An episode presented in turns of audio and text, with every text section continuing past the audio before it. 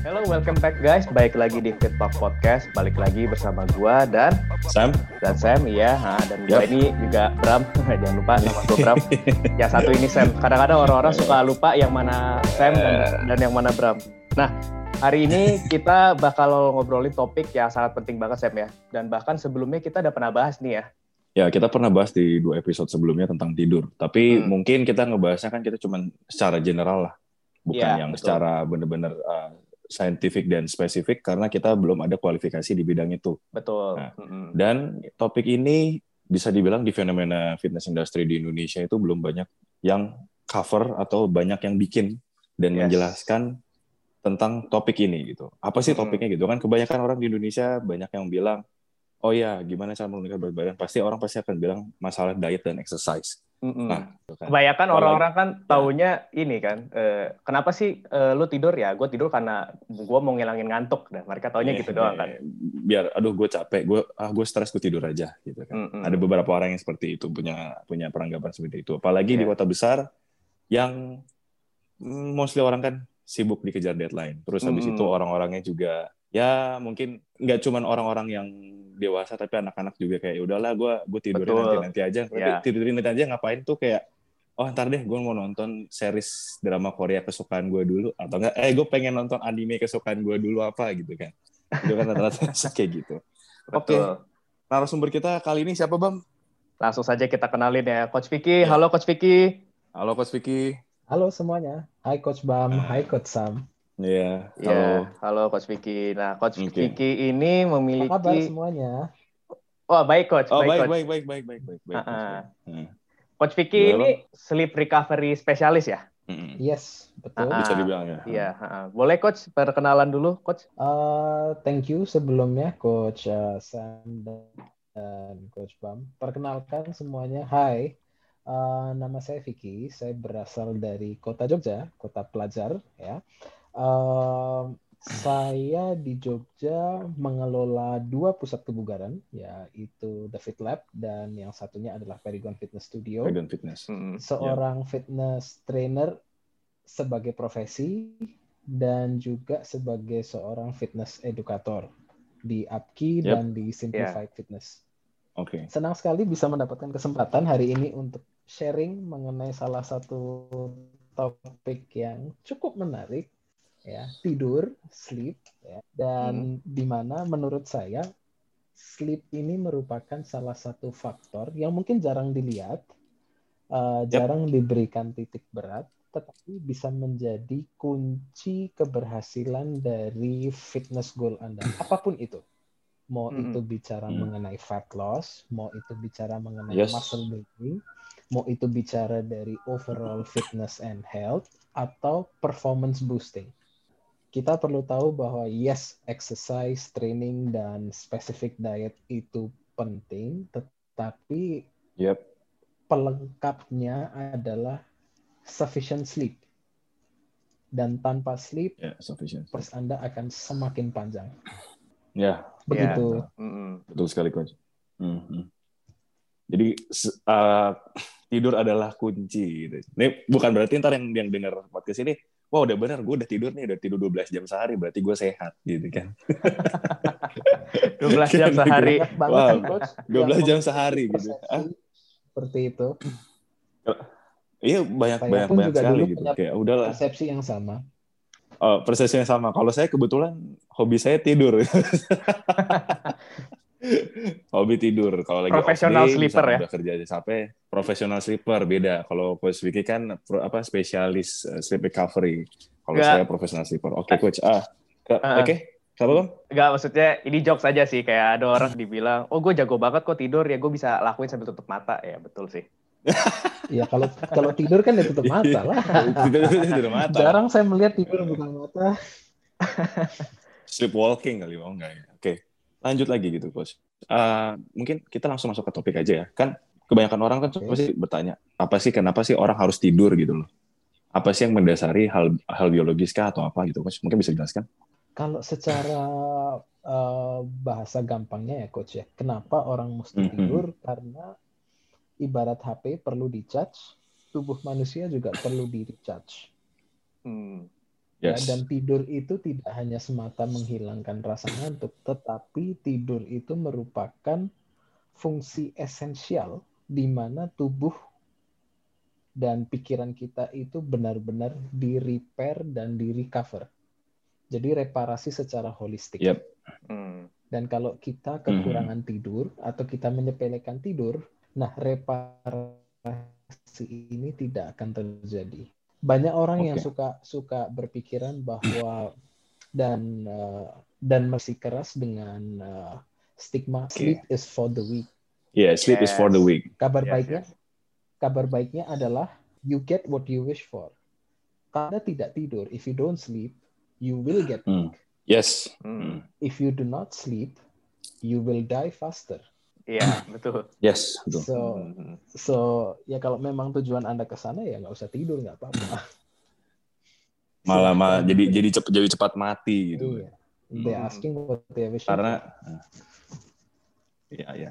Oke, sorry motong sedikit, ya. Coach. Ini menarik juga karena saya dengerin uh, beberapa podcast yang kita sempat bahas brainstorming waktu kita brainstorming itu dari Matt Walker hmm. terus habis itu dari Sean Stevenson dan beberapa dari mereka bilang gitu kan selama kita masih muda itu kan kebanyakan orang yang uh, skip sleep maksudnya skip sleep kayak ya udahlah gue nanti bisa tidur kapan aja mm-hmm. yang penting badan badan uh, karena masih muda dia tidurnya kurang aja masih bisa recover mm. tapi kan semakin kita berkurangnya tidur uh, kita kan pasti akan apa ya proses ada yang bilang kalau kita semakin skip tidur proses apa agingnya jadi semakin betul mempercepat betul. proses aging gitu kan coach betul yes yes, yes nah dan betul. itu korelasinya kalau semakin mempercepat proses aging korelasinya akan kayak misalkan uh, penyakit-penyakit kronik disease itu akan semakin meningkat gitu kan. Mm-hmm. Betul. Ya itu bisa uh, dijelaskan. Saya, itu saya, saya mendengarkan uh, baru-baru aja mendengarkan uh, podcast dari dokter dokter Michael Bruce yang dikenal sebagai sleep doctor di acaranya Health uh, Theory yang Tom Bilyeu. Di situ beliau mengatakan bahwa kalau Anda kekurangan tidur, Hmm. sel kanker itu multiply-nya lebih cepat. Wow. Wow, berapa kali lebih cepat tuh, Coach? Uh, tidak disebutkan, cuma huh? uh, beliau menyatakan langsung dengan dengan statement yang cukup cukup asertif ya, cukup hmm. uh, confidence gitu bahwa multiplikasinya terjadi sangat kencang. Waduh. Matt Walker, Matt Walker juga di beberapa talk show-nya hmm? mengatakan kalau Anda kekurangan tidur itu um, sel imun Anda yang bertugas untuk melawan infeksi dari luar yes. itu menjadi lemah. Oh ya benar benar benar. Ah. Nah, Anda bisa bayangin kalau Anda sleep deprived apalagi di kondisi semacam pandemi ini Betul. di mana Anda harus menjaga imun supaya tidak kena attack dari virus. Yes. Berarti kan Anda membuka diri Anda untuk kena infeksi kalau Anda tidurnya kurang. Ya, seolah-olah semakin kayak rentan sakit malah jadinya. Hmm, hmm. Yes. Ini kita belum Jadi semakin rentan. aspek fitness goals dan sebagainya. Hmm. Ini kita baru ah. bicara dari general health. Betul. General health, benar. Jadi jadi banyak sekali um, teman-teman kita di luar sana tahu bahwa tidur itu penting. Yes, mereka tahu bahwa tidur itu penting. Tetapi banyak juga yang belum hmm. aware tentang seberapa penting tidur itu buat tubuh kita. Yes. Hmm. hmm. Dan menurut saya, kenapa ini terjadi? Karena mereka sendiri belum aware the the basic of sleep. Science itu bagaimana? Iya, betul.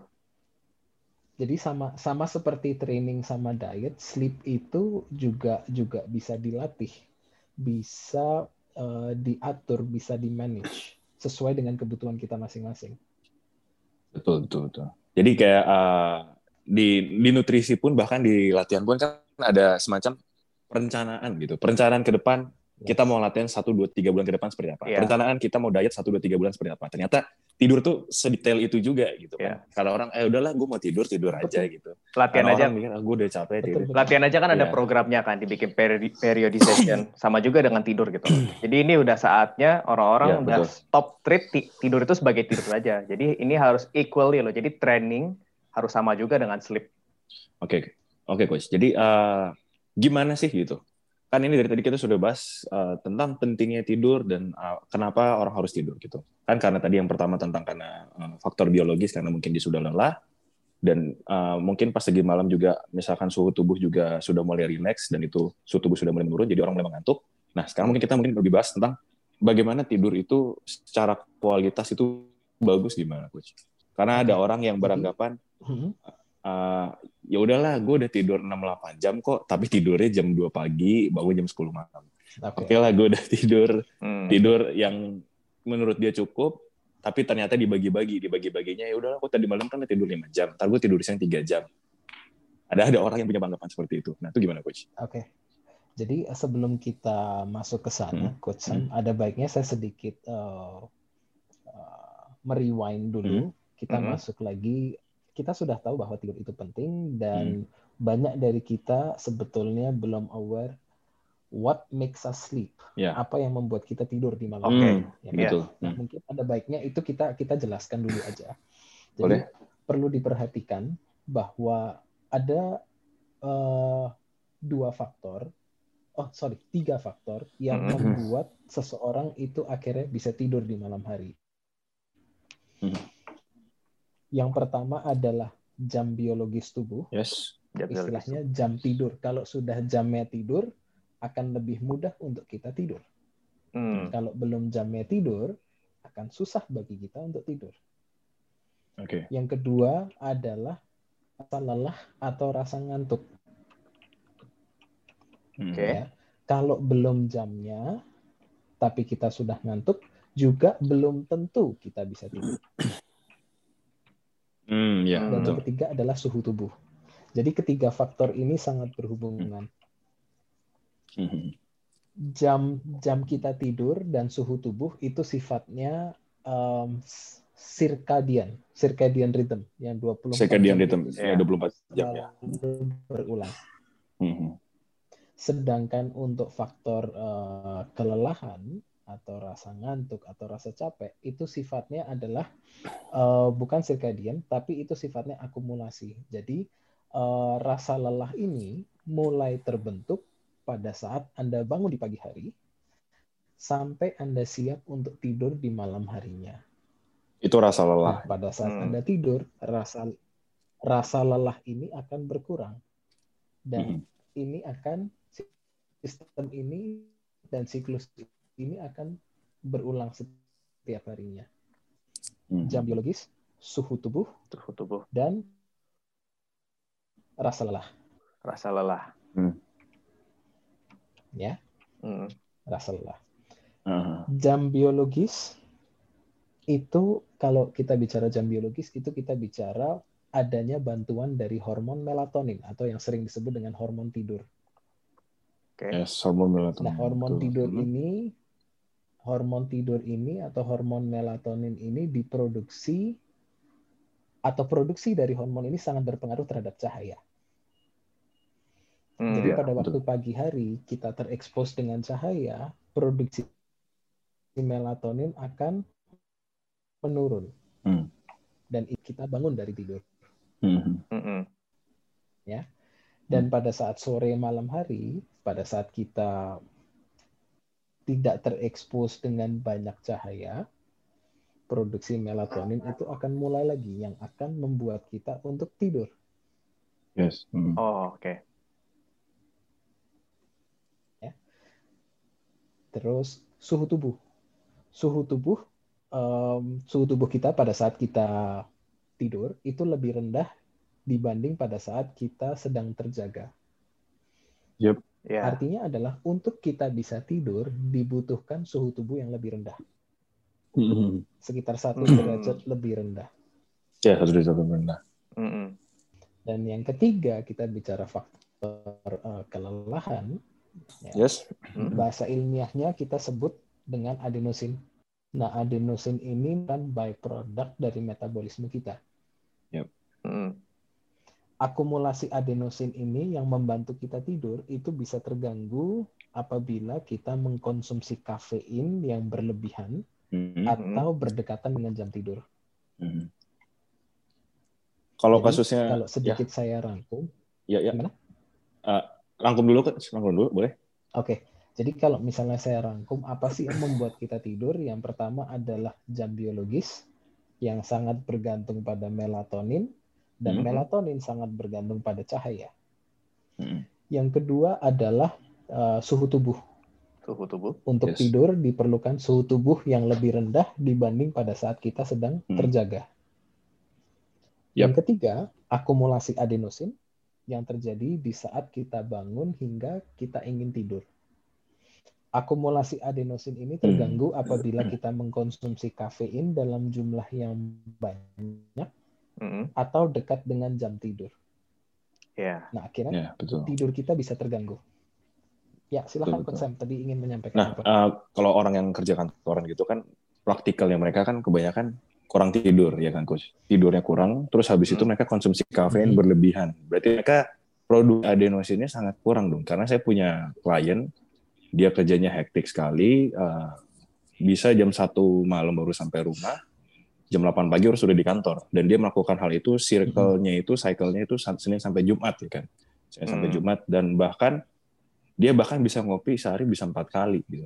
Wah. Berarti itu Mhm. adenosinnya benar-benar benar-benar decrease banget jauh ya gitu. Jadi Dan kalau itu dia bisa di dalam sehari empat kali gitu.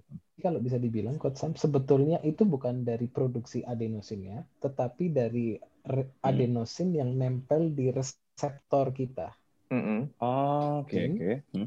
Sama bentuk Hmm. dari kafein itu kurang lebih shape-nya sama. Ah iya ya saya pernah baca tentang Jadi ini juga sih. Molekulnya ya apa Apa- gimana ya? Ya, molekulnya. Ah, dari da- bentuk Mm-mm. molekul. Jadi secara uh, chemical shape-nya itu sama, uh, similar. Similar betul. similar dan Similar. itu pada saat kita konsumsi kafein, kafein itu akan me- menggantikan posisi adenosin di reseptor kita, Iya. Di replace. Hmm. Di replace. Replace.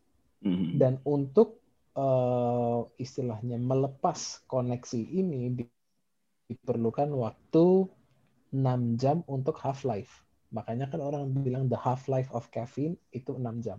6 jam. Ya, 6 jam Tergantung toleransi masing-masing Ah. juga sih. Nah, pada saat kafeinnya sudah atau? eh, Hmm. nggak bisa dibilang kebal juga, ada yang gantiin untuk sementara. Iya, ada yang gantiin. Oh, jadi kayak kayak replace gitu sebenarnya. Oke, Mm-mm. terus. ke replace untuk sementara. Nah nanti pada Hmm. saat uh, uh, kafeinnya ini sudah tidak nemplok lagi, nah adenosinnya itu kan banyak tuh kayak rushing to Mm-mm. finding receptor. Nah, yang sering terjadi apabila efek kafeinnya sudah mereda tuh kita capeknya tuh bisa kayak luar biasa capek. Hmm. Ah, iya iya. Oke, oke, oke, oke. Jadi eh, Jadi coach capeknya tuh bukan capek yang gradual. Hmm? Mm-mm. Ya.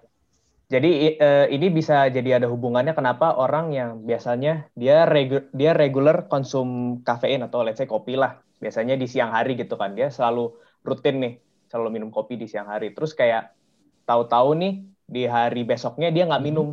Nah itu makanya nanti tahu-tahu badan dia itu kayak bisa langsung ngantuk Mhm. banget ya di jam 12 siang itu ya. Yes, Uh, dia bisa Oke. merasa lebih capek dibanding hari-hari biasa karena Hmm. adenosinnya sudah banyak nemplok di reseptor. Oke, oke, oke. Jadi kalau ada kafein yang sedang bersirkulasi, nah kafeinnya ini yang mengambil tempatnya adenosin. Makanya di saat itu mungkin dia nggak ngerasa capek. Iya. Tapi begitu kafeinnya lepas dari reseptor dan adenosinnya kembali masuk, itu bisa kerasanya capeknya luar biasa.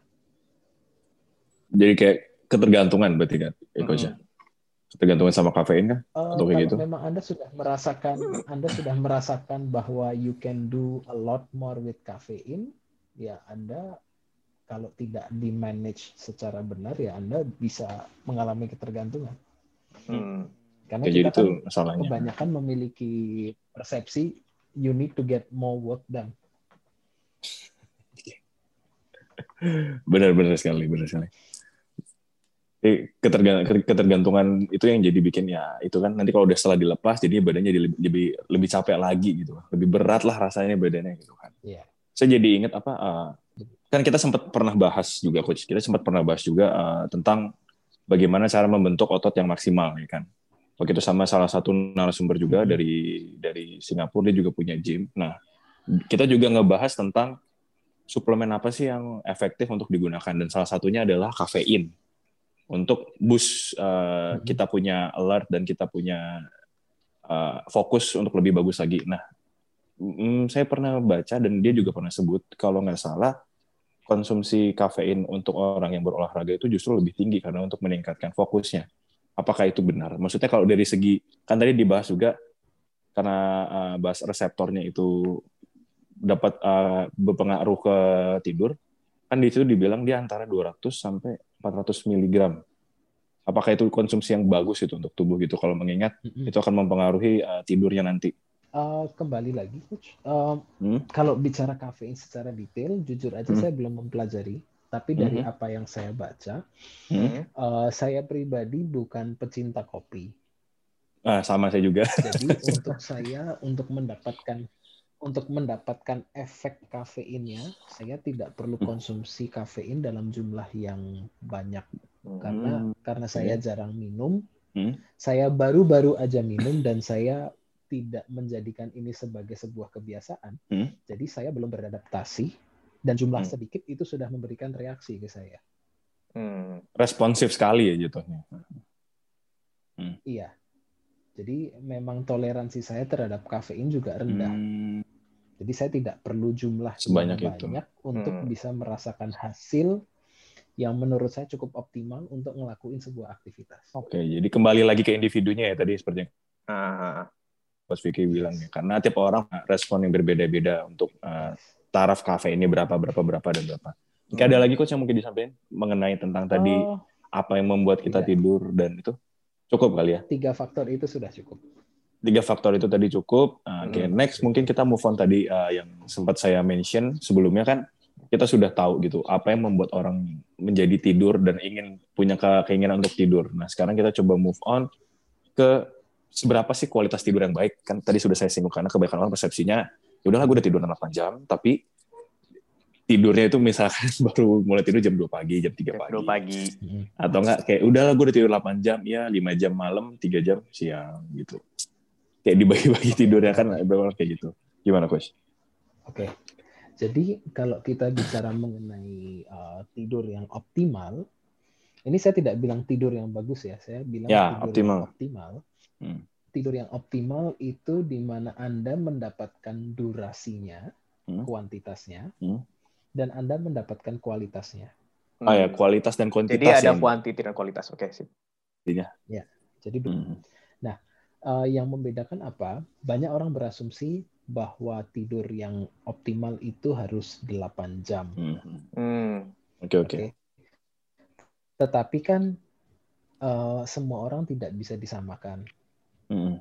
Itu sebabnya untuk tidur pun kalau kita bicara dari segi durasi itu hmm. ada range Hmm. Yeah. Nah, range-nya itu berdasarkan um, WHO dan beberapa uh, sleep uh, sleep journal itu mereka menyarankan untuk uh, healthy adults itu 7 sampai 9 hmm. jam. Kalau kita bicara dari durasi. Durasinya. Ya, durasi. Ya kan? Nah. Nah, uh, kalau kita dive lebih dalam lagi kalau kita bicara dari durasi, perlu diketahui bahwa tidur itu terjadi dalam bentuk siklus. Jadi okay. ada siklus. Mm -hmm. Nah, per siklus itu lamanya 90 menit rata-rata. Oke, okay. 90 menit per siklus. hmm. Per siklus. Nah, dan yang disaranin adalah untuk kita bisa mendapatkan antara 4 sampai 6 atau 5 sampai 6 siklus per malamnya. Itu, itu ya. oh. untuk hasil yang optimal. 4 sampai 6. Jadi hmm. kalau kita misalnya bilang oke okay, 5 sampai 6 siklus, per siklus 90 menit. Kalau kita kaliin artinya kan sekitar tujuh setengah 9 jam. Ya, tujuh setengah yeah. jam, betul. Ya kan? Jadi kalau angka 8 jam itu dijadikan patokan, mungkin akan sulit. Jadi hmm. ambil aja range-nya. Dan ini untuk uh, general population. Untuk atlet beda lagi, untuk balita beda lagi, untuk uh, remaja beda lagi. Hmm. Orang tuanya juga, ntar orang tua yang lansia beda jadi, lagi. Jadi memang kalau dibilang untuk orang tua, sebetulnya mereka membutuhkan durasi yang sama. Hmm, Oke. Okay. Tetapi karena kapasitas mereka memproduksi melatonin itu berkurang, mm -hmm mereka tidak bisa tidur lama-lama. Oh, Yang oke. terjadi adalah mereka tidurnya di malam hari let's say 4, 5, 6 jam. Siangnya mereka tidur siang Hmm. Hmm. supaya bisa mengoptimalkan dari fungsi uh, re- reparasinya tadi. Hmm. Bukan berarti lansia tidak tidak mau tidur 7 sampai 9 jam ya dan mereka juga direkomendasikan 7 sampai 9 jam. Uh, Hmm. secara uh, kapasitas produksi melatoninnya karena mengalami penurunan itu yang membuat akhirnya mereka kesulitan tidur 7 sampai 9. Itu ya faktornya ya. Faktornya kesulitan tidurnya karena produksinya berkurang cara ininya. Berkurang. Oke, secara biologisnya. Oke. Secara biologis ya. Kalau dibilang dari kualitas, kita tahu dan mungkin kita udah sering dengar juga bahwa tidur itu ada beberapa tahapan. Yes. Ya. Ada yang disebut dengan um, REM sleep, ada yang disebut dengan deep sleep, ada yang disebut dengan light sleep. Hmm. Jadi ini ini saya saya sampaikan dalam dengan dengan tujuan untuk mempermudah penjelasannya aja. Kalau Hmm. lebih detailnya sih ada NREM 1, NREM 2, NREM 3, NREM 4. Mungkin bisa datang ke webinarnya Coach Vicky ntar. Amin. Jadi kita kita bicara untuk untuk Simpel aja, Coach. dulu aja. Mm-mm. Tahapan tidur, tahapan tidur itu ada light sleep Hmm. dan Sleep. 50% dari durasi waktu tidur kita itu berada di light sleep. Oh, Oke. 50 Oke, sampai 55. Nah, sisanya itu dibagi untuk deep sleep dan REM sleep. Deep sleep dan Nah, REM sleep. Deep sleep deep sleep ini sangat berpengaruh terhadap reparasi fisik. Di deep sleep inilah sekresi growth hormon banyak terjadi untuk reparasi tubuh Di deep sleep. Di deep sleep ya. Mhm. di deep sleep. Sedangkan REM sleep itu lebih fokus ke fungsi kognitif, Ah ya. Oke. mental health, terus kreativitas, learning, dream state sleep. REM sleep sering disebut dengan dream state. Oh, sleep. dream state ya. Oke. uniknya uniknya adalah di selama durasi kita tidur let's say Hmm? let's say kita tidur jam 11 malam Mm-mm. bangunnya sekitar setengah tujuh pagi ya Ya. let's say untuk untuk penjelasan yang lebih mudah nah di tiga jam pertama atau tiga setengah jam pertama ini porsi deep sleep lebih banyak dibanding REM sleep Tiga jam pertama ya. Dari Ya. jam 11 ya. ya Oke. Hmm. Artinya apa? Fase pertama Anda tidur, let's say kalau kita tidur itu kita bagi jadi dua fase deh, setengah pertama sama setengah kedua.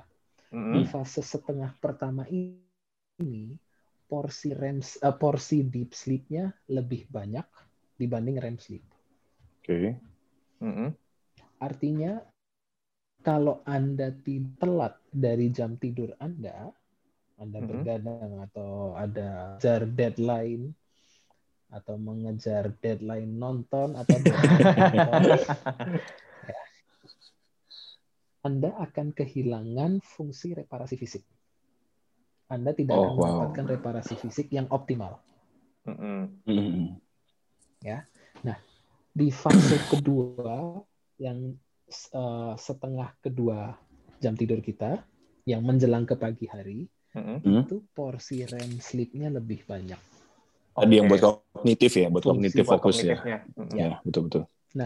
Kalau misalnya Anda jam tidur kembali lagi jam 11 sampai setengah 7 Hmm. dan dikarenakan Hmm. faktor tertentu Anda harus bangun lebih pagi, let's say 1-2 jam sebelum jam biasa Anda bangun, Mm-mm. nah yang Hmm. terjadi apa? Mungkin Anda cuma kehilangan tidur satu setengah sampai 2 jam. Kalau Anda Mhm. lihat dari overall picture. Mm-mm. Tapi Anda kehilangan hampir 60% dari REM sleep Anda. Oh, besar jadi, sekali ya. Jadi kebalikannya Anda coach ya. Sudah, sudah, iya, kebalikan. Mm-mm. Jadi porsi REM itu lebih besar di pagi hari, deep sleep lebih banyak di malam. Deep sleep di malam, Malam. hari. Ah, kalau boleh tahu coach, ah, mungkin ini beberapa pendengar kan pasti pada bertanya, ah, malam harinya itu jam berapa? Dari jam berapa untuk deep sleep dan REM sleep itu paginya itu dari berapa sampai berapa? Mungkin REM sleepnya subuh ke pagi apa gimana coach? Oke. Nah, untuk menentukan eh, malamnya jam berapa, paginya jam berapa, itu semua tergantung dengan Anda masuk ke kategori yang mana ya. Karena hmm. uh, bisa dibilang kalau kita bicara dari dari sleep science ada yang disebut dengan namanya chronotype. Jadi kalau kita bicara chronotype pada dasarnya itu ada dua. Nah, chronotype yang pertama sering disebut dengan early bird di mana Anda yeah, early bird. Yeah.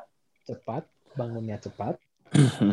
atau chronotype yang kedua yang disebut dengan night owl. Night owl. Di mana Anda tidurnya telat dan Anda bangunnya telat. Oke, okay, tahu. Dan ada ada beberapa golongan yang masuk di antara keduanya. Jadi mereka bukan more early bird, bukan night owl, tapi di tengah-tengah. In between. Mm-hmm. In between. Jadi kita perlu mm. tahu dulu kita masuk di kategori mana. Oh, Oke. Okay. Mm. Ya, cara mengetahuinya bagaimana? Salah satu paling gampang adalah Anda bisa uh, search online untuk chronotype questionnaire. Di situ nanti Anda chronotype bisa, questionnaire. bisa Wah, baru mendapatkan tuh. gambaran. Eh, perlu di di garis Atau, bawah itu buat pendengar tuh. Mm -hmm.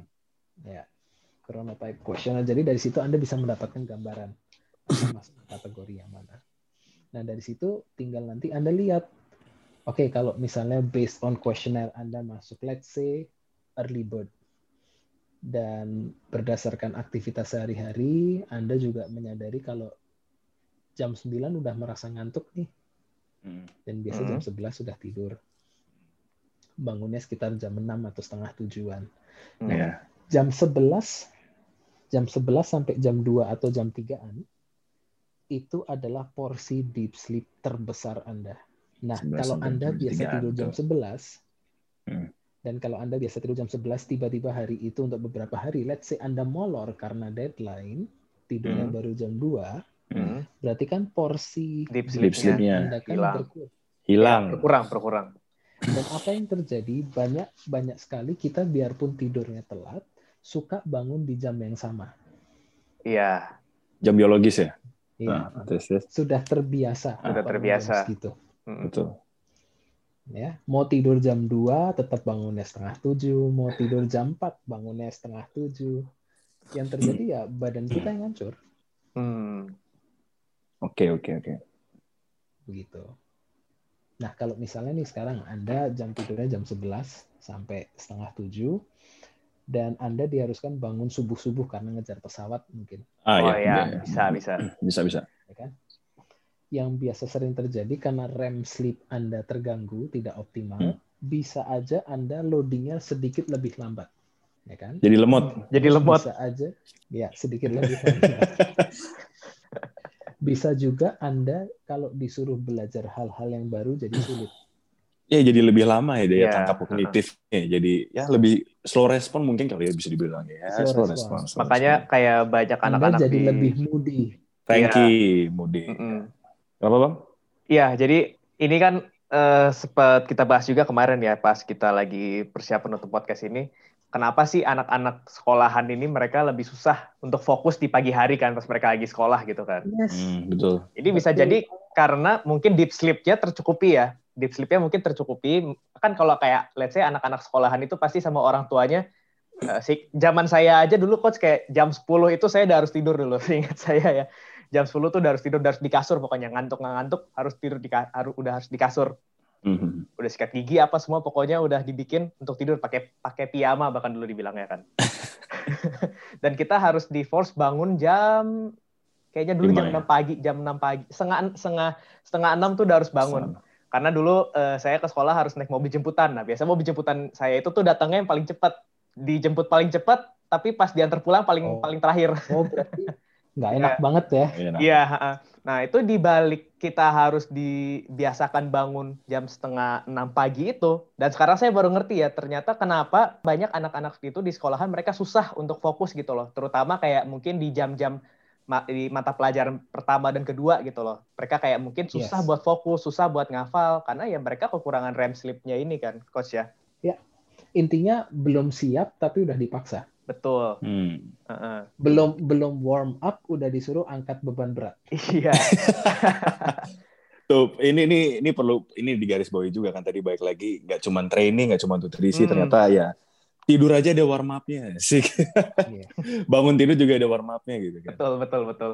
Nah, Ya, jadi memang benar Ya. sekali memang nggak nggak bisa kita apa ya kasihan juga apalagi kalau tadi anda bilang anak-anak itu Hmm. jam tidurnya kan mereka butuh lebih banyak dibanding orang dewasa betul. Oh, ya. karena untuk faktor pertumbuhan kan Pertumbuhan. Mhm. baik itu pertumbuhan kognitif atau pertumbuhan fisik gimana Coach Sam tadi anda mau menyampaikan Oh ya makanya saya jadi inget uh, meme yang Coach Vicky sebut apa yang saya di DM apa kalau kalau apa malam-malam terus bangun pagi tidur-tidur langsung kortisolnya langsung rising. oh iya iya iya Iya iya itu juga kayak gitu kan. Kayak bangun tidur kortisolnya naik terus ditambah lagi stres anak-anak anak-anak juga bisa stres kan stresnya itu kan karena dia sekolah jadinya keganggu gitu fungsi kognitifnya. Iya. jadi kalau kortisol sebetulnya gini coach sedikit saya uh, klarifikasi juga Hmm. kortisol itu tidak buruk Ya. Hmm. kita Hmm. perlu kortisol dalam dosis yang cukup pasti. Hmm. karena kalau kortisol dalam dosis yang tidak cukup juga kita tidak mendapatkan Ya, uh, tidak benar ya, stimulus stimulus. kalau untuk latihan kita tidak mendapatkan stimulus yang cukup Iya, betul. yang kedua uh, kalau kortisolnya tidak cukup mungkin kita tidak tidak bisa bangun karena yang Yap. membuat kita alert Hmm. itu kan kortisol Hmm. stress hormon Stress hormone. jadi itu juga diperlukan yang menjadi masalah adalah kalau berlebihan kortisol berlebihan dan durasinya lama Iya. Hmm, oke. kan Durasinya itu yang menjadi lama. problem Hmm. Iya betul betul. Oke mungkin ada lagi coach yang mau disampaikan terkait dengan tadi Uh, kualitas kalau terus dari segi itu kualitas kuantitas. kuantitas intinya just because anda mendapatkan 8 jam Hmm? bukan berarti anda sudah mendapatkan tidur yang optimal Iya. 8 jam di jam Betul. salah 8 jam di jam yang salah itu Ah. bisa aja malah malah uh, menurunkan performance Anda. Oke, jadi biar biar biar bisa tahu berapa yang cukup dan ya yang pat yang pas lah buat badan kita tuh baik lagi tadi kita apa coach yang tadi coach uh, suggest ya, chronotype questionnaire. Jadi biar lebih lebih lebih tepat lagi. Hmm. lebih tepat lagi Ya, buat ya, tahu ya. kualitas dan kuantitas tidurnya seperti apa. Oke, mungkin lanjut Ya, lagi ke topik harus jam berapa ini tuh udah. Ah. lanjut lagi coach kayak kayak ke topik selanjutnya mungkin kalau dari segi apa pencapaian fitness goal gitu kan karena ini salah satu topik yang jarang sekali dibahas di sosial media ataupun ya mungkin baru kalau baru-baru ini kan dari coach Vicky sendiri yang menjelaskan dari webinar kah ataukah dari uh, konten-konten dari simplified simplified fitness nah Ya, ya, ya. seberapa besar pengaruh dari si tidur ini untuk pencapaian fitness goal? Karena kan saya kemarin dengar si Matt Walker dia bilang dia dia pernah ada lihat research ada orang yang dikasih makan sama buat uh, fat loss ya kan. Dikasih makan Ya. yang sama, olahraga yang sama, tapi kelompok A itu tidur 8 jam. Kelompok. B dia tidur 5 jam. Nah, 5 jam ya. 5 jam. Nah, yang sleep deprived ini dia pas lagi uh, at the end of the research dilakukan penelitian, dia mengalami apa ya kayak nggak optimal, optimalisasinya berkurang karena dia tidur kurang tiga jam, jadi berkurang selisihnya itu 55 persen. Jadi Oke. kayak 55 persen Jadi- kurang defisitnya gitu. Nah, uh, nggak optimal jadi 55 persen karena tidurnya kurang. Jadi ternyata tidur itu berpengaruh besar sekali gitu terhadap pendukung fitness goal seseorang. Nah, mungkin bisa dijelaskan, Coach? Betul betul sekali, eh, Coach Sam. Jadi kalau misalnya kita langsung loncat ke sana, nanti akan Hmm. saya jelasin dari faktor yang lain juga. Iya. Jadi tidur yang optimal itu Hmm. membantu untuk kita muscle retention. Oh. Mempertahankan, ya. Mempertahankan. Mempertahankan, Mempertahankan. Ya. Jadi kalau misalnya tujuan Anda uh, menurunkan berat badan, apalagi itu fat loss, Mm-mm. mereka-mereka yang tidurnya lima setengah jam dibanding mereka-mereka yang tidurnya uh, antara 7 sampai 9 jam. In this case waktu itu 8 setengah jam kalau saya tidak salah. Iya, lepas setengah jam, lepas setengah jam, lepas Hmm. setengah jam betul. Itu penurunan berat badannya sama, Hmm. sama-sama Ah. 2,9 sampai 3 kilo untuk kedua case. Hmm. Tetapi komposisi penurunan beratnya berbeda. Iya, berbeda betul. mereka yang tidurnya hanya lima setengah jam itu mengalami penurunan massa otot kalau saya tidak salah itu sekitar 1,4 kilo Eh 1,4 ya ham- sam- 1,9 lupa lupa sih. Sebentar, saya ada datanya coba saya cek. Hah? Ini adalah Iya, iya. hipnogram. Jadi kalau Anda mau ngecek eh, siklus tidur Anda, durasi tidur Anda, bisa pakai hipnogram biasanya. Yang tadi dibilang berapa tahap itu ya, coach? Yes. Hmm. Nah, ini siklus pertama, kedua, ketiga, empat, lima dan kita lihat semakin subuh, semakin menjelang pagi kan porsi REM sleep makin banyak. Hmm. Ah, Deep sleep-nya semakin berkurang. Jadi memang oh tujuh setengah jam, sorry, bukan ya. bukan delapan setengah ya. Hmm. Di skenario yang sama-sama weight loss, berat yang turun memang sama 2,9 kilo. Hmm. Hmm. Tetapi mereka yang tidurnya hanya 5 jam 14 menit di bawah 6 jam, mm-mm. itu masa ototnya Retain. lebih banyak mengalami penurunan dibanding masa lemak atau fat Hmm. loss-nya. Hmm. Jadi komposisinya berbeda.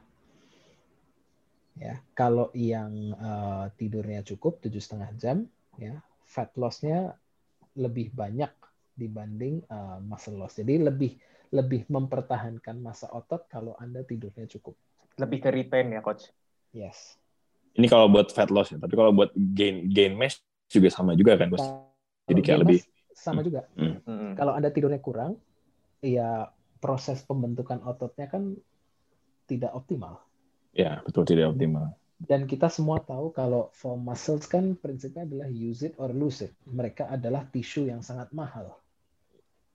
Iya. Currency yang mahal. Currency yang mahal. Sedang, sedangkan fat itu kan tisu yang sangat efisien. Iya, Mm-mm. sangatnya ya, betul. Ya. Nah, kalau untuk eh, kalau tidurnya kurang tapi Anda mau membangun masa otot, ya mungkin di awal mungkin Anda bisa ngelihat gains. Mm. Ya kan banyak yang bilang, "Oh, tidurku sedikit aja udah kelihatan kok gains." Iya iya. tapi yang bisa kita sampaikan, coba Anda bayangin kalau tidur Anda optimal. Lebih lagi. Lebih lebih lagi hasilnya. Iya, gitu betul. saya nggak bilang tidur lebih banyak karena kita Ah. tahu tidur sama Iya. seperti training sama seperti asupan nutrisi adalah kurva kurva U Diminishing Atau return. kurva U yang terbalik Diminishing return. yes Ya, diminishing jadi return. ada range-nya kurang dari itu bisa bermasalah lebih dari batas juga bisa bermasalah Ya, bermasalah juga. ya kan jadi kita perlu tahu range-nya nah dari sini ada satu yang ingin saya sharingkan bagaimana dampak kalau kita kurang tidur Mm. terhadap let's say nafsu makan kita, performance kita, pilihan makanan kita. Kan kita melihat Ah, dari ya benar. fitness, fitness goals ya. Fitness goals benar-benar. Kita lihat di sini apabila kita kekurangan tidur based on jurnal uh, dari uh, the effect of uh, REM sleep deprivation on food reward berdasarkan research ini ya research ini mengatakan kalau Anda kekurangan tidur which is Hmm. less than six hours Mm. nafsu makan Anda akan mengalami peningkatan sebesar kurang lebih 15%. Ya kan? Sedangkan Hmm. nafsu kenyang eh, bukan nafsu ras kenyang Anda Yang disebabkan oleh hormon leptin Mm. itu akan mengalami penurunan juga hampir sebesar 15%. Artinya apa? Kalau Anda kekurangan tidur, Hmm. bisa aja Anda merasakan the next day Anda laparnya lebih besar tapi nggak kenyang-kenyang. Ah. Jadi makannya jadi lebih banyak, tapi juga nggak kenyang-kenyang coach ya. Selain itu, porsi makan Anda juga 14% lebih banyak. Wah, 14%. 14% lumayan besar tuh, 14%. Mm-mm. Kalau di beberapa, saya baca di National Sleep Foundation sama di Nordic Fitness Education, mereka mengatakan kalau dari segi kalori itu bisa hampir 300 kalori lebih banyak. Udah surplus 300 kalori. Surplus lumayan lebih 300 banyak. kalori. Mm. Hmm. Dan kalau Anda kekurangan tidur, biasanya yang dicari bukan dada ayam. Biasa yang dicari Hmm. bukan brokoli rebus. Mm. Bukan Yang dicari adalah makanan comfort food. comfort food. Iya. Makanan Martabak ya. Makanan-makanan tinggi kalori Nah. yang rendah nutrisi. Nah, Mm. Bisa disebutkan tuh coach kayak kayak martabak lah, apalah. You will go gitu for ya. martabak, you will Iya. go for cakes, Anda mau Wah, iya tuh. Pizza, Mm. Pizza, Anda larinya ke bener-bener. chips, Anda larinya ke Oh, gorengan. chips, benar-benar kegorengan. Mhm. yang suka menjadi problem sebetulnya bukan di sini ya coach. Yang menjadi problem adalah karena kita nggak aware how Hmm. important sleep is, Mm-mm. kita suka menyalahkan willpower kita. Iya. ha, ha, ha. Sering dikambing kita- hitamkan tuh. Mm-mm. Kita memulai siklus of negative self talk. Aduh, masa gitu aja kamu nggak bisa. Iya. Lemah. Yes. Dan itu kita Ya. bicara sama diri sendiri. Jadi self hate gitu coach ya? Ya, dan nanti ke depannya kalau ini berkepanjangan, hubungan kita sama makanan bisa jadi jelek. Iya. Jadi semuanya serba salahin makanan jadinya nanti. Ngelihat makanan, wah kamu jelek. Ngelihat minuman, ah kamu nggak boleh. You are guilty. Jadi kayak kayak nggak bisa hidup tenang gitu loh. Mm-mm, mm-mm. naruh ke psikologi seseorang juga jadi ya coach ya. Oh iya iya. Jadi Apalagi semua ini kan yang ngatur dari dalam tubuh kan. Hmm. Karena dari REM sleep-nya ini berkurang, jadi kayak hormonnya kan baik lagi yang mengatur kenyang dan mengatur rasa ingin makan dan itu comfort betul semua segala macam kan dari hormon tuh di tubuh kita kan. Nah, hormon tubuh kita tuh jadi berantakan, bukan berantakan mungkin karena fluktuasinya jadi nggak bagus. Yang itu yang membuat kita jadi ya psikologinya jadi jelek, bukan jelek apa ya sebutannya jadi ya kurang baik lah ya. Ya, psikologinya mungkin jelek juga karena dia nggak tahu kan penyebabnya si grelin dan leptinnya ini hormonnya berubah gitu loh. Hmm, karena mereka belum aware aja Mm-mm. kalau belum aware jadinya. sleep itu banyak pengaruh. Gila ya. Jadi, jadi bukan Jadi- makanan yang salah gitu. Bukan makanan itu kan netral kok. Iya, Sama iya, seperti pisau. Pisau kan netral, bisa dipakai Hmm. untuk motong kentang atau bisa dipakai untuk bunuh orang. Betul sekali. Hmm. ya kan? Nah, problemnya adalah eh, banyak yang tahu kalau eh, makan berlebihan itu bisa menyebabkan kenaikan berat badan, betul ya? Ya. Ya kan? Hmm. Makan berlebihan secara konsisten itu bisa menyebabkan kenaikan berat badan. Tetapi banyak yang nggak aware sebetulnya ada faktor lain yang menyebabkan kenapa kita makannya berlebihan. Jadi kapan yang Yes. suka langsung disalahin itu adalah kamu nggak boleh makan berlebihan. Tetapi Hmm. yang nggak di nggak dicari tahu adalah sebetulnya kenapa sih dia makan berlebihan? Apakah Ah. tidurnya kurang? Roots of the problem ya. Apakah dia sedang Hmm. apakah dia uh, sedang ada stres di kerjaan? Hmm. Apakah dia sedang stres dengan hubungan personal?